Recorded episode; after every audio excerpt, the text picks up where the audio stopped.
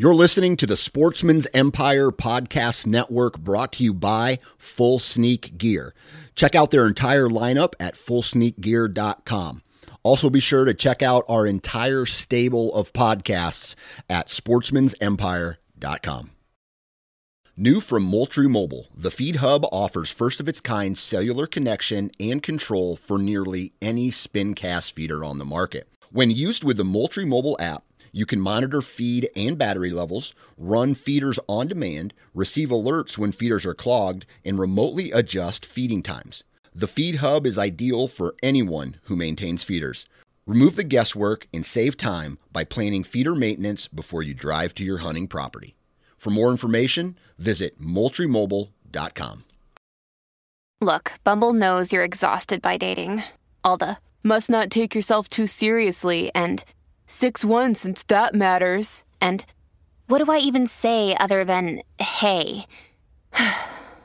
well, that's why they're introducing an all new Bumble with exciting features to make compatibility easier, starting the chat better, and dating safer. They've changed, so you don't have to. Download the new Bumble now. Fully Loaded Chew is tobacco free, long cut, and pouches that gives you the same pack, dip, spit, and buzz that you're used to without tobacco. Fully Loaded Chew comes in nine flavors and is made with all food grade ingredients and tobacco free nicotine, the purest form of nicotine there is.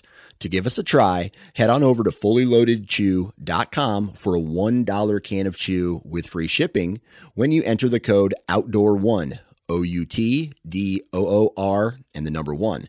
Lastly, many outdoorsmen are trying to quit tobacco altogether, and fully loaded chew may be that first step. For more information on our product line, visit fullyloadedchew.com.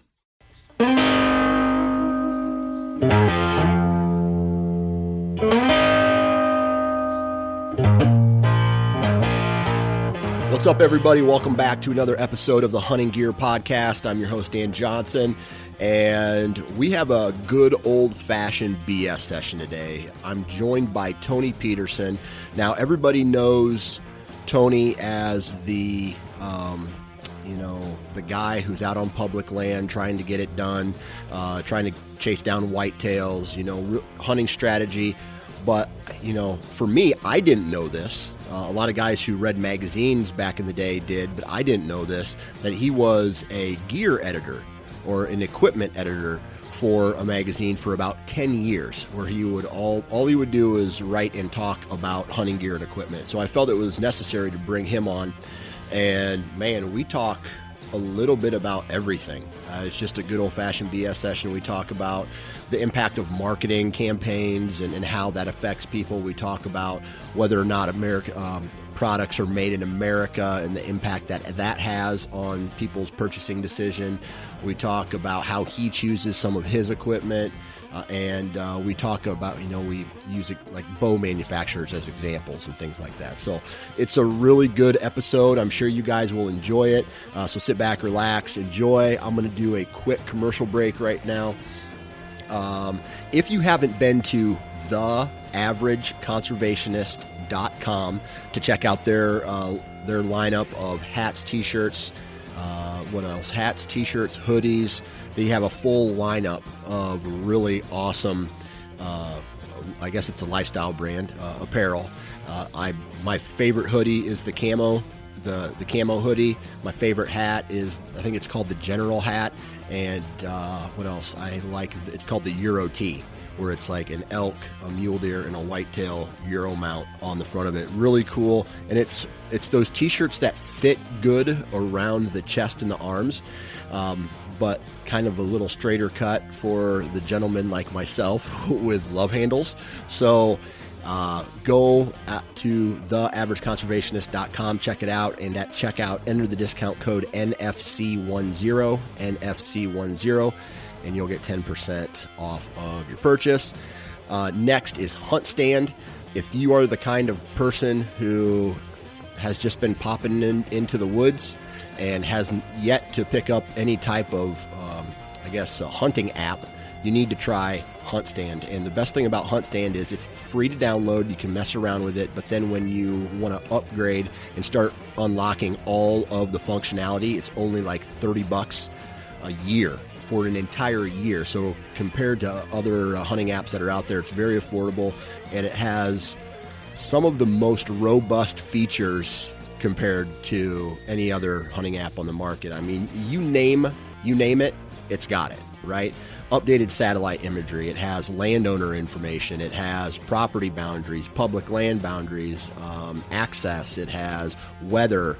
You can um, document trail camera pictures, you can leave um, pins behind to, to basically journal entry your time spent in the woods. And the more information and data that you gather, uh, the more likelihood you will have of putting yourself in the right position for whatever game you're trying to uh, chase down. So, huntstand.com for more information. Enter the discount code SN20 for 20% off. And lastly, uh, I'm really going to try to get the owners of Novix on the podcast here in the next couple um, months, hopefully, to talk about the transition away from Lone Wolf.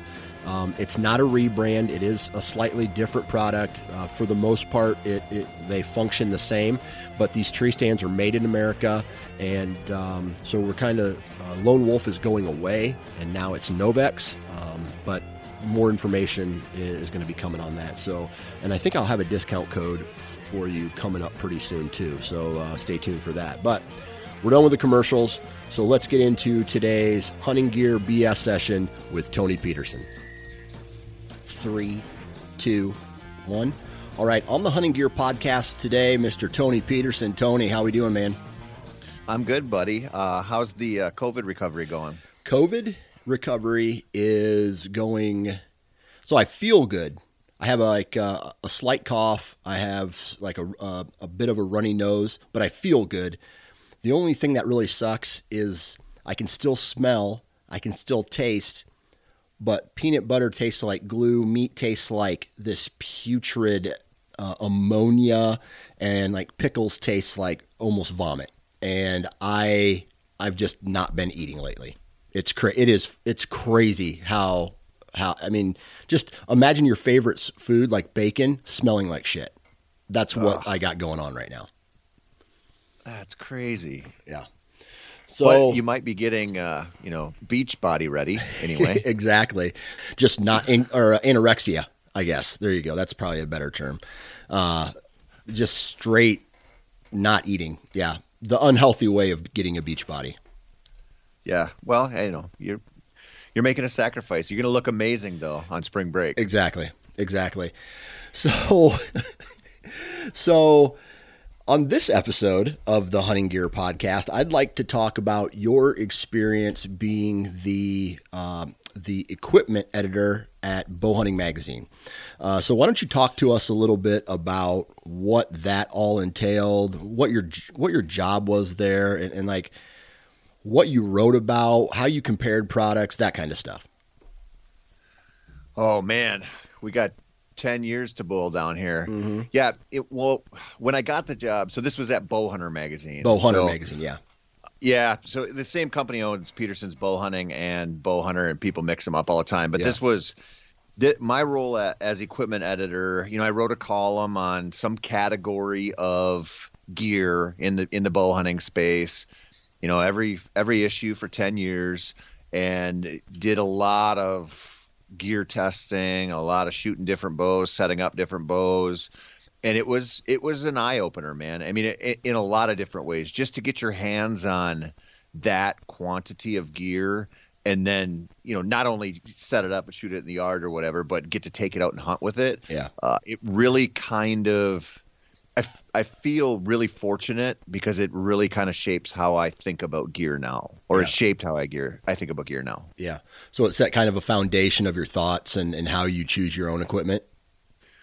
A- absolutely. And you know, it was it was an eye opener for me on two fronts, right? Like I I had been a magazine editor for a couple years when I got this gig, so I knew I knew some of the some of how the sausage was made as far as you know gear write ups and you know the outdoor television shows why they were pushing what gear you know stuff that's really not a secret now yeah uh, so you know it, it, it it's part that right like you're right. part playing the game like your job is to sell hunting gear and so that's why you never see like a really negative write up. Absolutely. But you see, so I I kind of struggle with that. I'm like, okay, if somebody sends something to me and it's a piece of shit, but I can't say that, how do I differentiate that from something that I really like? Yeah. And so I don't I don't know how other people do this, but I, I kind of adopted this style where if it was something that I didn't really like or I didn't get my hands on, I would just write, "This is what this thing is. Yes. This is what it's supposed to do," Yeah. and kind of parrot that marketing speak, but not nothing personal in there. You Yeah. know, like I took this out and I loved it. And then if there was something I used that I was like, "Man, this is a this is quality product. Like this is going to benefit people," then I would try to put some kind of personal, you know, anecdotal spin on it to just Yeah. give it a little bit, j- just to like kind of diverge it from the the stuff that I didn't like or I didn't get to try. And you just kind of it's like a sort of a survival method. And it you know how this is like the the pressure to throw your name behind it, you know, it, and it, then you know my name didn't mean anything, but it was tied to bow hunter, which meant something. So you know to throw some weight behind anything, there's constant pressure Yeah. to do that. Yeah. You know, and I mean, you see this when you start a podcast and you've got eight listeners. There are companies out there that are like, "Hey, we'll send you some free stuff if you, you know, talk about it, or can we get our VP of marketing on?" And you're Yeah. like, "It's a, it's never ending." Yeah. So let me ask you this, I, and I know since the birth of the the outdoor podcast and um, you know the U, uh, YouTube, there's been a lot more uh, honest. I, I feel honest opinions about products compared to in the print world for all those years where I would read an article about a product or like uh, Inside Archery is a perfect example when they write their reviews or they compare. There's never a single negative comment whether that bow has more or less hand shock than others, whether the, you know anything like that where where there is there's no ne- there's nothing negative about any product. Do you think that hurts the the user uh, when they consume that content, the end user of that content? Um, I don't know.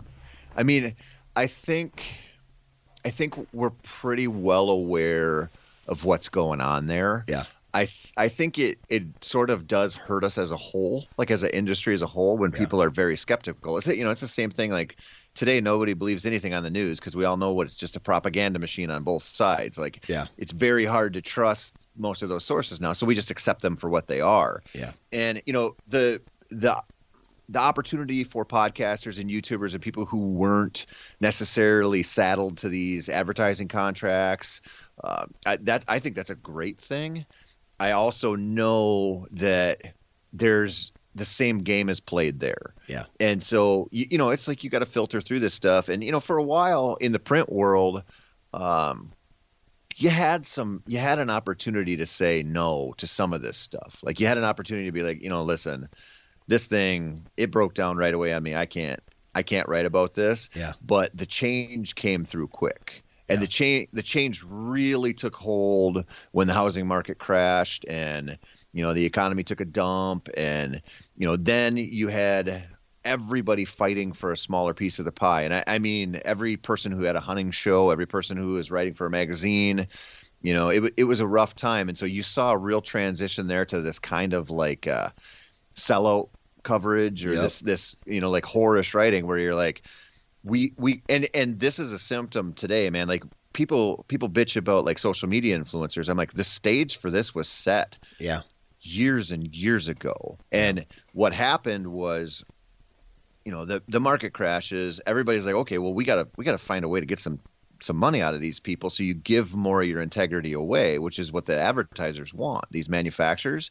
Well, when the when the economy comes back and things are humming along pretty good, you've already set the precedent that that's base level what you'll do. Yeah. and so they know that and there's this this constant kind of leveraging of that. And so this is something i've been talking about a little bit more because people don't really seem to understand this. They, they want to go after somebody like Cameron Hanes who's who's the face right? Like he's he's the guy who's you know shooting the hoyts and doing whatever and he's the lightning rod. But you don't know what the deliverables are in his contract and i guarantee you what they were 10 years ago versus now they're asking 50 times as much from him. Yeah. And that that there's like a safe zone for manufacturers and marketing companies in between there where they get to demand this stuff or they'll go find somebody else to do it cuz somebody will do it. Yeah. And but Yeah. you know if you're Cameron Hanes or whoever, you know Lee and Tiffany, then then you kind of take the brunt of it. And I'm not saying like there isn't some culpability there, but this is a muddy thing Yeah. and it's you know it's been going on a lot longer than a lot of people really think they get everybody thinks oh this is like a new youtube hunter or social media hunter is like the negative thing i'm like man uh, a if you if you're out there and you're like that guy's a social media hunter what that guy is is or you know like the new version of a tv hunter Yeah. and it, the new version of a magazine hunter like Yeah. we, we've we've had this shit ever since like hunting had an audience where people would purchase something for it this stuff's been happening Yeah. So let's talk a little bit about all the products, you know, and you can even relate it to what you see today. Uh, the ATA show just got over, you know. Um, next week, I'm going to be bringing somebody on. Uh, the uh, let's see here. Next week, I'm going to be bringing somebody on to talk about the, you know, the the hit the, the hits and misses of the uh, ATA show, and then uh, you know it's it's it's that season right now. Everybody starts talking about gear because it's ATA, it's shot, uh, it's a lot of review content coming out. What did you see? Um, did you did you notice any trends? Um, and maybe you can give an, a specific category whether whether that's camo or bows or boots or anything like that, where man people just they missed they missed the mark or they they hit home runs or uh, you know I'll just kind of let you take it in any direction. Um, I think, you know, this is probably partially a reflection of the where I'm at in life. Yeah. But I I think one of the things I see that I I find really interesting is we we are in a kind of a uh, a space right now where there's a good audience for high end quality stuff. Yeah.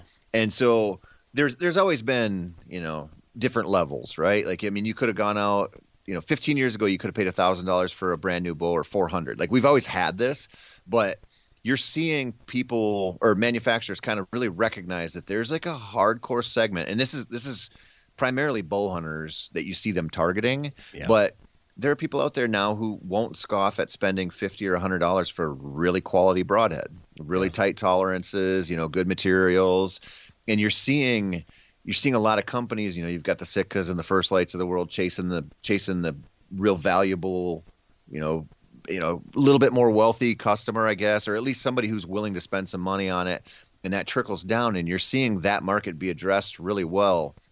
And i kind of like that because it's we've really created this this kind of movement of hardcore people who just live for this and Yeah. want to have the best experience possible Yeah. but and I- and I think what's good about that is you know like having that option's awesome right like if you if you've got the money and you want to go buy whatever I think that's cool but it feels like it sort of lifts the whole thing up Yeah. and so yeah you can still go buy a $40 trail camera and it's going to last you a month and die or whatever but you you have so many nice like mid-level and upper range options now where if you want a quality experience in the outdoors you can buy you can do the whole buy once cry once type of thing and kind of address like the things that are really important to you whether that's clothing or it's like a nice bow or you're an arrow broadhead junkie or whatever I, I love that we've we've got a lot of good good options out there now Yeah.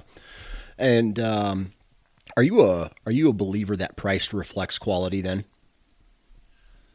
Um, generally, Yeah. You know, I mean, you. So, like, like let's take like Yeti coolers for an example, right? Yeah. Yeti, I think Yeti stuff's awesome. It's freaking expensive. You know, like the Ramblers and Tumblers and stuff are per, like they're not bad, but a, a cooler is, Yeah. you know, that's like a commitment for a lot of people. But man, it's badass stuff. And so people will say, "Well, yeah, you're buying the name," and I'm like, "Yeah, they, you know, they did a really good job of branding this company. Like they did unbelievable, but there's still a really quality product behind it. And you see some other companies really try that, and it seems like if the product isn't really up to the to the price and the branding, it'll eventually sort of level off. Yeah. You know, because it's we, we got information everywhere. Yeah. let me ask you something a little bit. You, you, you mentioned Yeti, and I think that's this is a perfect example of marketing.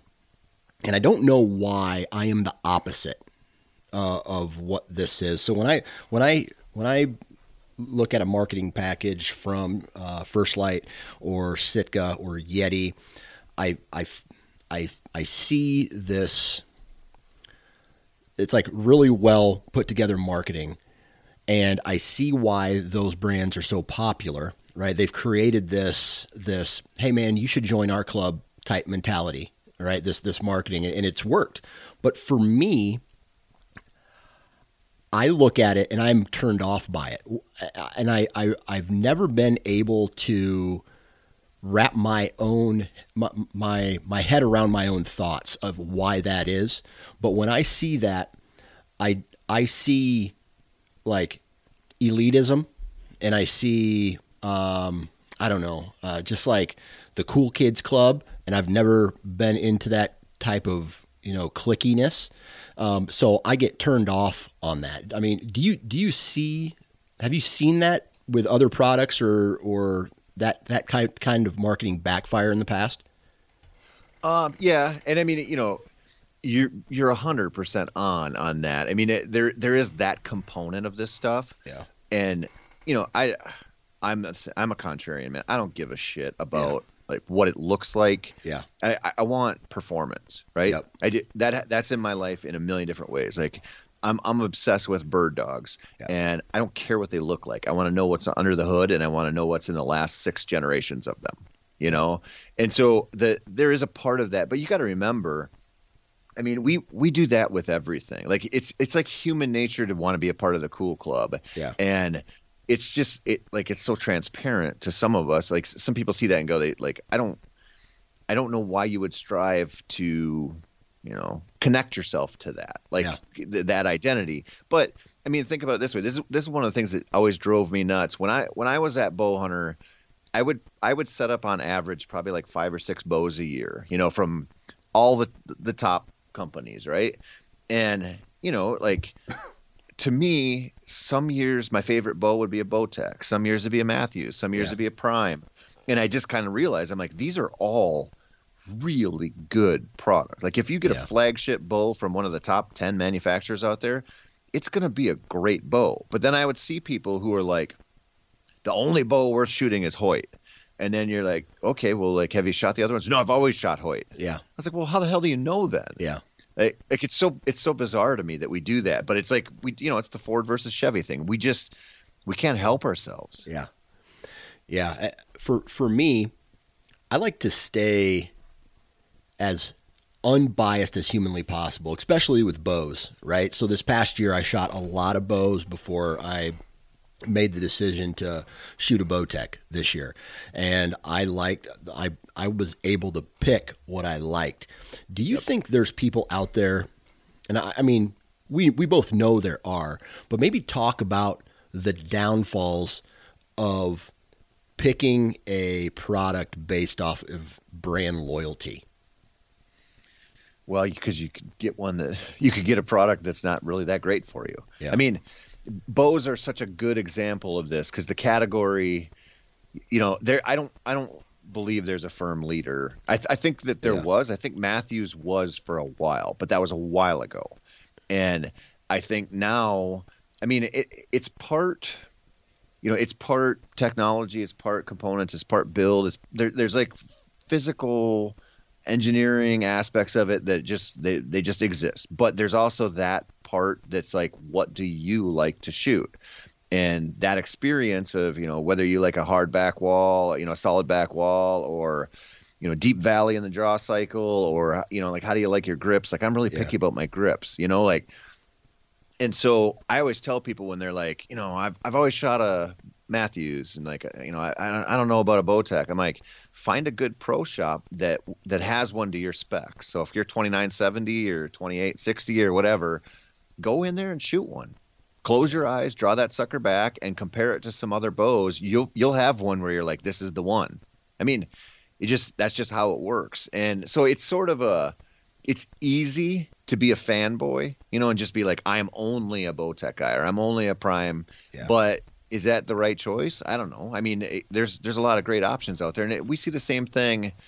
You know, it, it this is uh, the broadhead category is a weird one, right? Like yeah. people get really loyal about broadheads, but you can look at like take rage for example. Like i've killed a ton of stuff with rage and i think some of their their newer heads are freaking sweet. Like they they perform really well but they've had models come out in years past where i was like uh i'm not this one isn't working for me. And you kind of see it disappear you know because i like i'm not the only one who's not who's looking at it kind of suspect you know? But if you were like i'm this is the only broadhead i'm ever going to shoot like okay you don't in two years they might put out something that just sucks. Yeah. Like they, they just might you know and, and every broadhead company is like this. Every arrow company is like this. And so i just think it's i think it's really good to keep an open mind on this stuff. Yeah.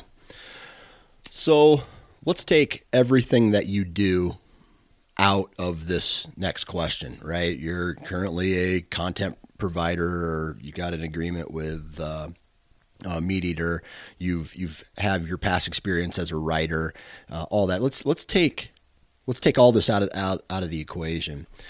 How do you go about picking your equipment? Uh, and you can be as wide open on this as you want, or even as specific as you want. Anything from boots and bows to backpacks and camo or anything like that. So how how, how does Tony Peterson pick the equipment that he takes out into the field with him? Um, through a lot of trial and error, man. Like I, I I'm real picky. You know, there's there's some stuff you're obligated to wear when you, when you do what I do. Yeah. Or you know, you're obligated to shoot or whatever. But you know, there's things like uh, I don't know, sights, bow sights, for example. I I suffered for, through buck fever so bad for so long that when I settled on a movable single pin sight and really devoted some time to that, it's one of those things where I just go, this is the thing that works for me. Yeah. So now I just got to find something that I like that has the right kind of dial, it has the right size of pins, the brightness that, you know, like, so there, you know, the categories nailed down for me a little bit or narrowed down, I should say, but I just know this is the style that works for me. And with bows, you know, I over the years I'm just like, okay, I don't care about speed. I think I think that phase we went through when PSE released their X Force back in 08 or 07 or whenever it was, and you know, we all jumped on the bandwagon of, oh, we're going to get to 350, 370, whatever. Like now I'm like, I don't care about that at all. I want yeah. a bow that's really like got a really nice draw cycle and yeah. something that just settles in dead in hand. You know, because I'm like you, I'm a primarily a whitetail hunter. Like I'm, I'm shooting critters 20 yards away. Like I, I I want I don't need you know a flat trajectory out to hundred yards. Like that's not it's, it's not a priority for me. Yeah. And so I I choose around my style of hunting. You know, like I know I'm gonna hunt a lot of all day hunts throughout the entire season. So I'll I'll choose clothing based around. Um, you know the the weight to warmth factor uh, wh- how much can i carry in in in my elk backpack because that's what i use like what what's gonna like what's going to make it so I have everything I need for all these scenarios, but doesn't take up much space, keeps me warm, keeps me cool, whatever. And so it's really kind of a trial and error stuff. And I, I go through things every year where I'm like, man, I really like that, or I really didn't. And I'll call it out, or I'll add something different. And, you know, some stuff, like I'll release, for example, I've been shooting the same hot shot release for like eight years. It is like, yeah barely held together but it's just it works for me so well and it's stretched and fit into this way that when i shoot it's like so comfortable yeah and so some of that stuff you just you kind of end up and, and like believe me i'm fortunate man i've got to file through a lot of stuff but when you when you do that you hit on something that works for you you just keep it. And I, I think that the hardest part for a lot of people is, yeah, they're going out and buying this stuff. So they're not going to try eight releases. But you know, if you go to the range and your buddies are there, they're probably shooting something different. Yeah. You know, like if you can get away with it, try some of this stuff out I- any way you can. And, you know, like I, the other thing I would say on that, you know, like with uh, like broadheads, for example, you can find opinions on broadheads everywhere. Like find somebody who you trust who's tried a lot of them or who you know maybe has gone through a uh, like a certain category of them and has really settled on them and you know has hunted elk with them and hunted moose with them and it, find find a trusted source on that stuff and see you know like maybe that'll help you guide your decision Yeah. I'm a I'm the guy who if it works for me, I keep it and I keep using it and I keep using it. Um, and I don't really tinker that much, um, except maybe with bows, right? When I find when I find my my arrow broadhead setup that I like, I I keep it. When I find my sight that I like, I keep it. When I find the rest that I like, I keep it. And then it takes I don't know, it takes something really convincing or a really good recommendation for me to give another product a try. Where do you lie in that? Are you are you the guy who says, you know, I, it, it's working for me, I'm going to keep it, or are you a tinkerer? Um, I'm well. I spent years having to be a tinkerer. You know, yeah. like I spent a decade having to just change stuff up. And I mean, I I had years where I would shoot, you know, five or six, seven big game animals with four, five, six different bows. And so I was always, and be, because I'm switching bows, you know, there's a different rest on this one, and there's a different sight on this one, different peep sites. I mean, so I went through a lot of that, and I, I'm kind of with this new gig with Meat Eater. I'm kind of like it's like a guilty pleasure thing for me to be able to find something and stick with it for a while. Yeah. Because I don't have that pressure to constantly switch and try stuff out.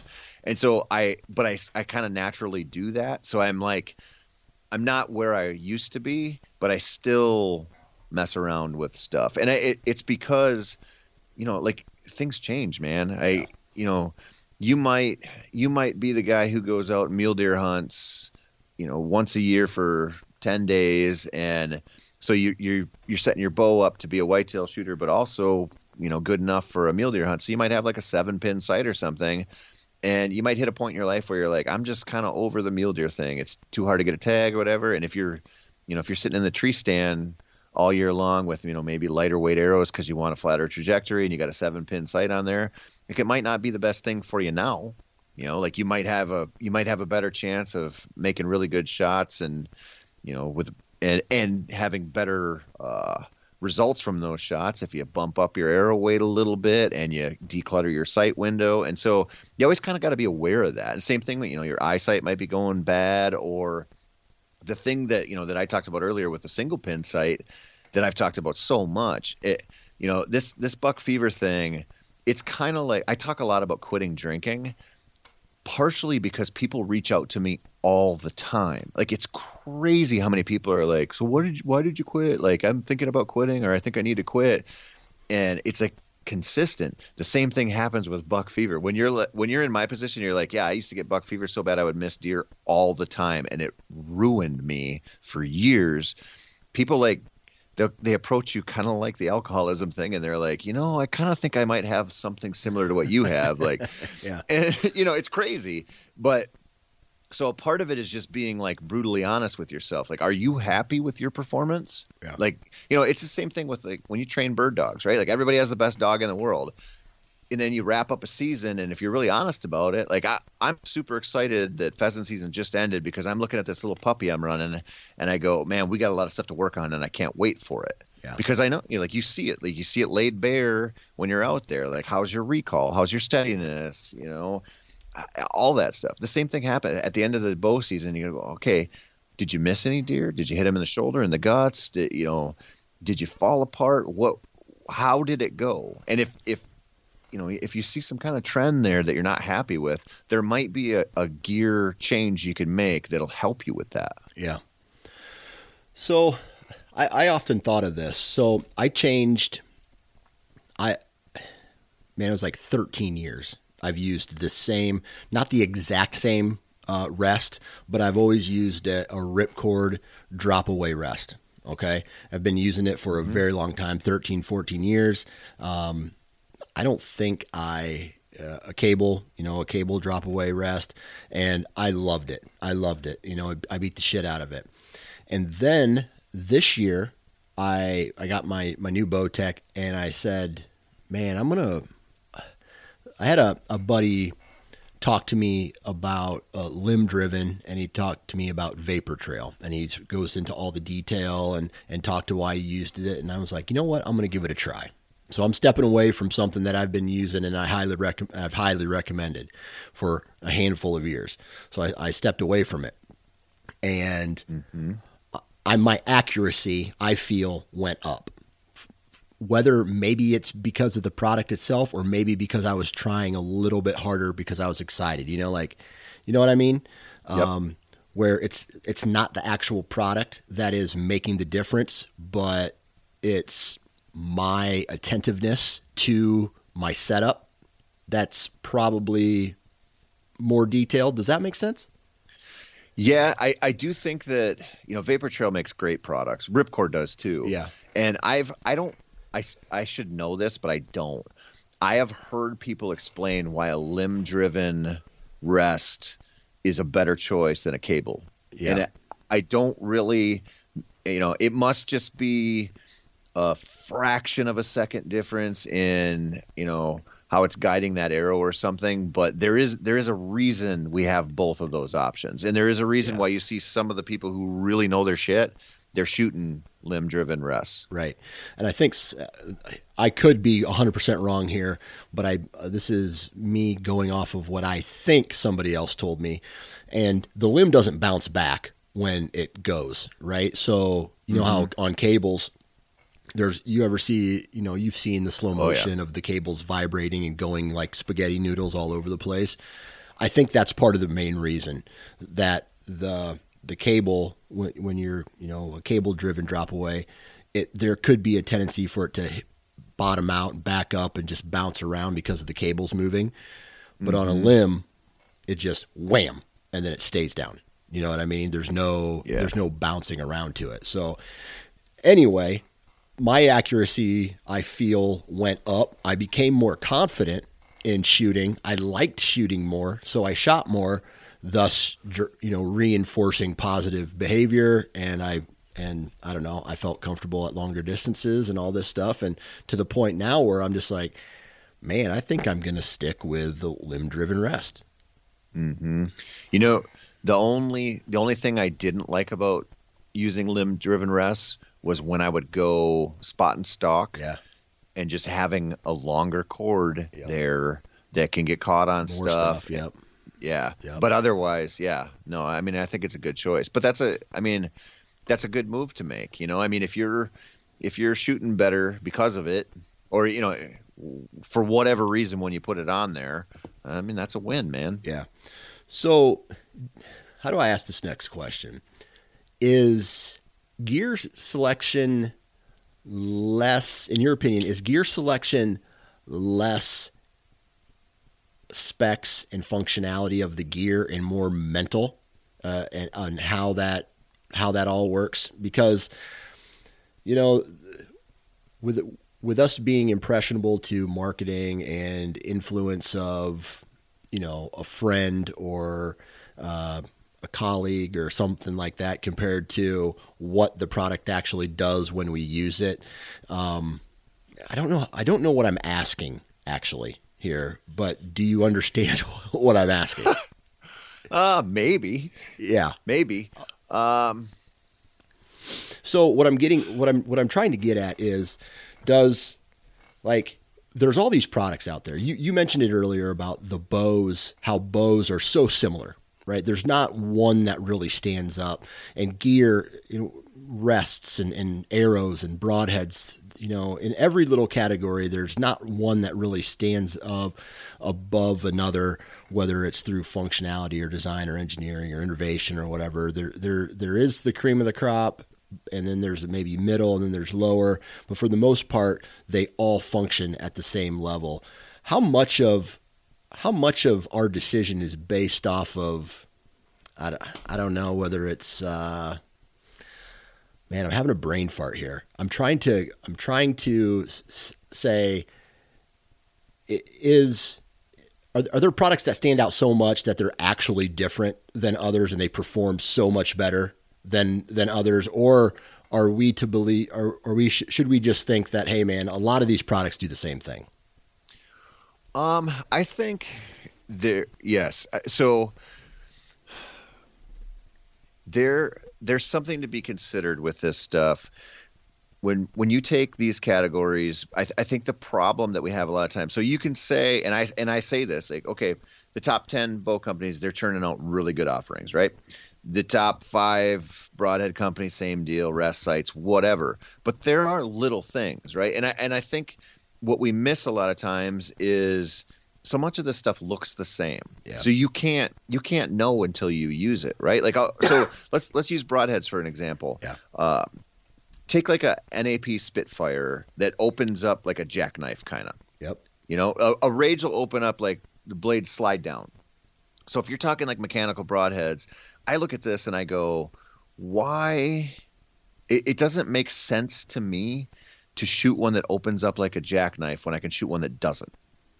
You know what I mean? And yeah. so I, I, look at this stuff and I go, okay, in my head, that makes sense. How does this perform in the field?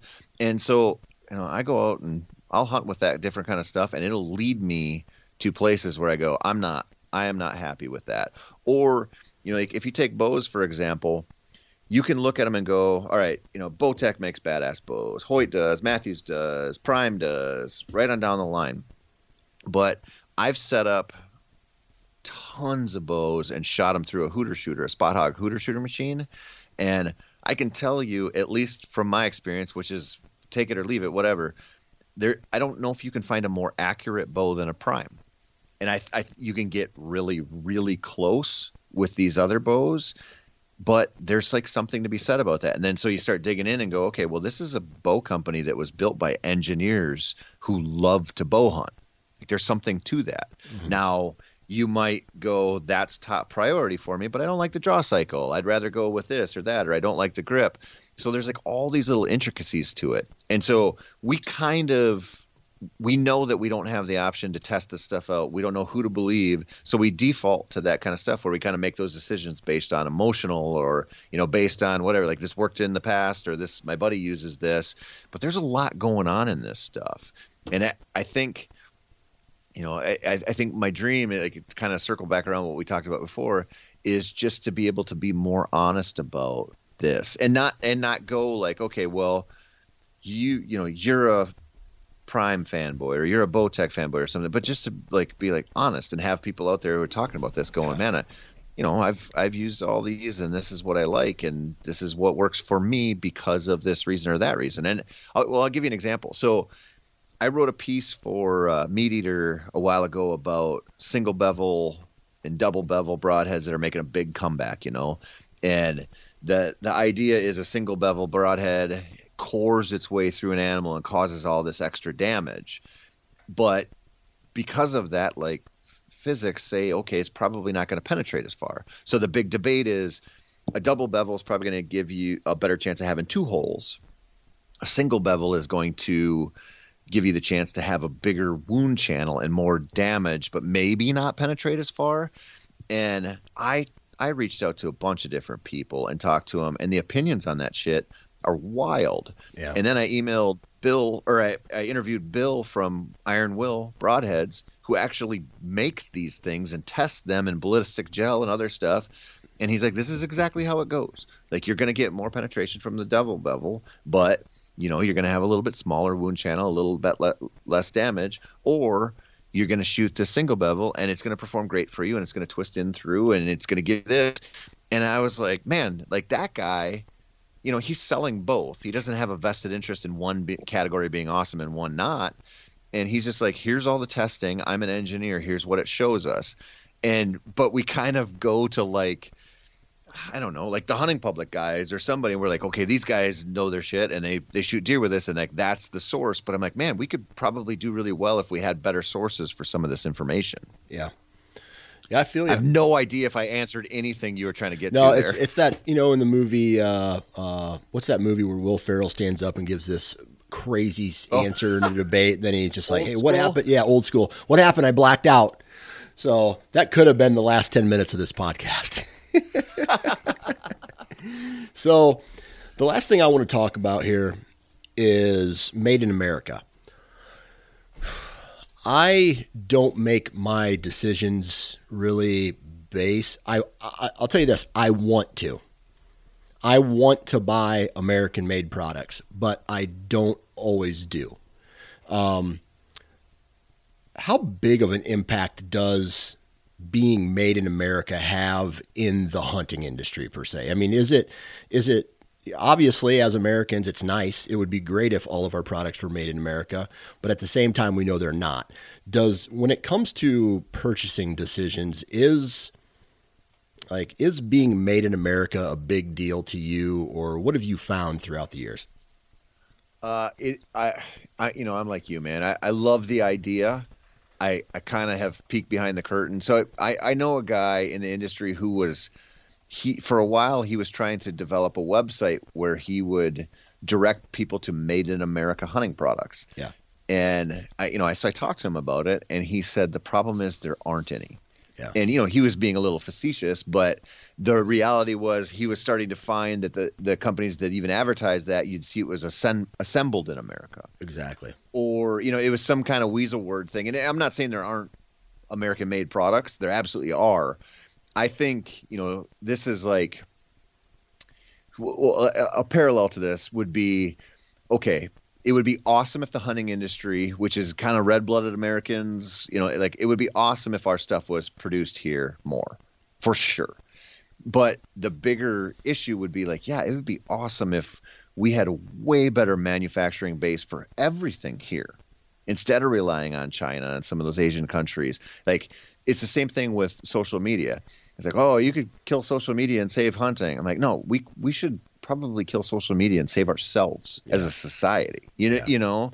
And so, yeah, I would freaking love it if we had a, a bigger manufacturing movement here in the U.S. and brought some jobs to some places and we could we could buy some hunting gear and some other stuff that was like you you knew like yeah. it, it was made here.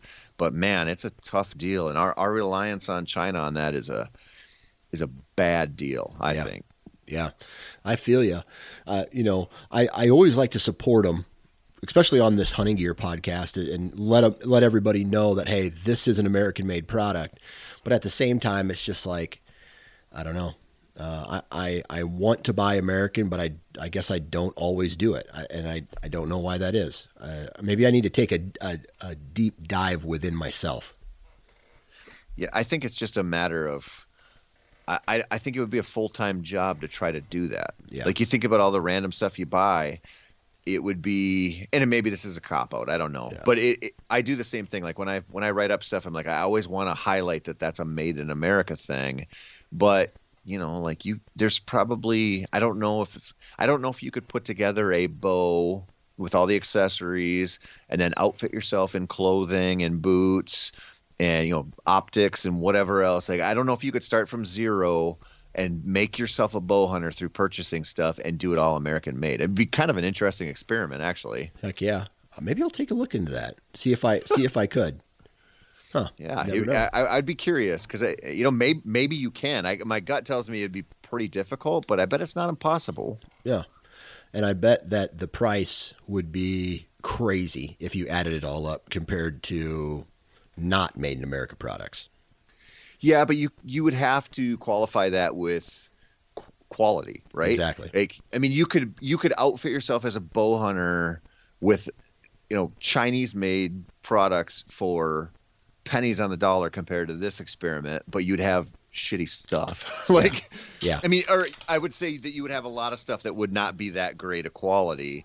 And so I, I don't know. You'd have to there there'd have to be some kind of leveling agent in there to take that into account. I think. Yeah, that's the truth, man. Well, I think this is a good place to call our quits, Tony. Uh, this is a, just a, a, quick BS session here today. Really appreciate your your time.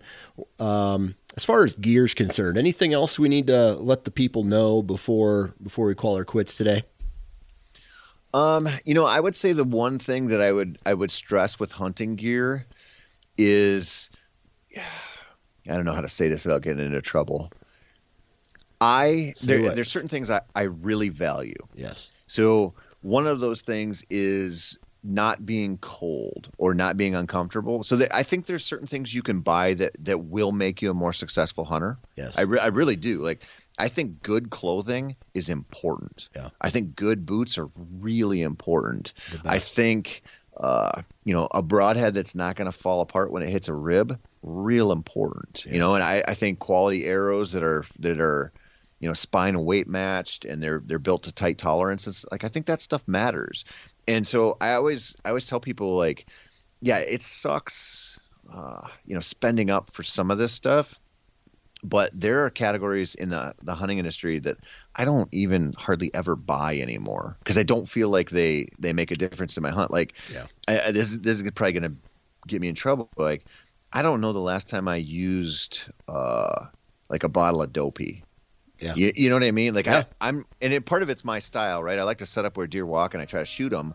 But some of these things, like a, a bottle of scent eliminating spray, I don't remember the last time I bought one of those. Like same. I I I have some things that I and I think about it like growing up. Like I used to like rely on that stuff, or that used to be a real, you know, like that, Major that was going to be in my yeah. backpack. Yeah, yeah. Like you know, whether it helped me kill anything or not, and I think you could tell by now I'm not really relying on that stuff a whole lot because I don't feel like it's it's it's tipping the, the odds in my favor at all. So, but I do think being comfortable gets me to sit out there longer. That's important. Yeah. I do think shooting a bow that I really really like and is is it works with me. I know I shoot it more. I shoot it better. And all of that feeds into making better shots in the field. So there are things like I think you can buy and you know like if you're sitting there and you're going i, I don't want to spend thousands of dollars on hunting gear right look at where you can cut some of that stuff out and you know take some of that money that you might spend on a, on a product you probably don't really need and put it towards something that is actually going to enhance your experience. Like a tag another tag or something. Yeah. Sure. Yeah, yeah. i mean little uh, like the right kind of ground blind if you're taking kids out you know? I mean like i i I put on a lot of miles every year scouting and pheasant hunting and deer hunting and just generally I, I can wear out a pair of boots pretty fast. And so having the right footwear, if you're you know, like and if you're in the right space where you do walk a lot and you're covering a lot of ground, something like that, I would rather have really good boots and, you know, eat peanut butter and jelly sandwiches all week on my hunt than have okay boots and you, you, know what I mean. Like it's it's sort of a matter of just prioritizing. Yeah, that's a fact. That's a fact. Well, Mr. Peterson, I really appreciate your time today. Thank you very much for hopping on, and uh, I don't know. Good luck with your your bird dog. Awesome. Thanks, buddy.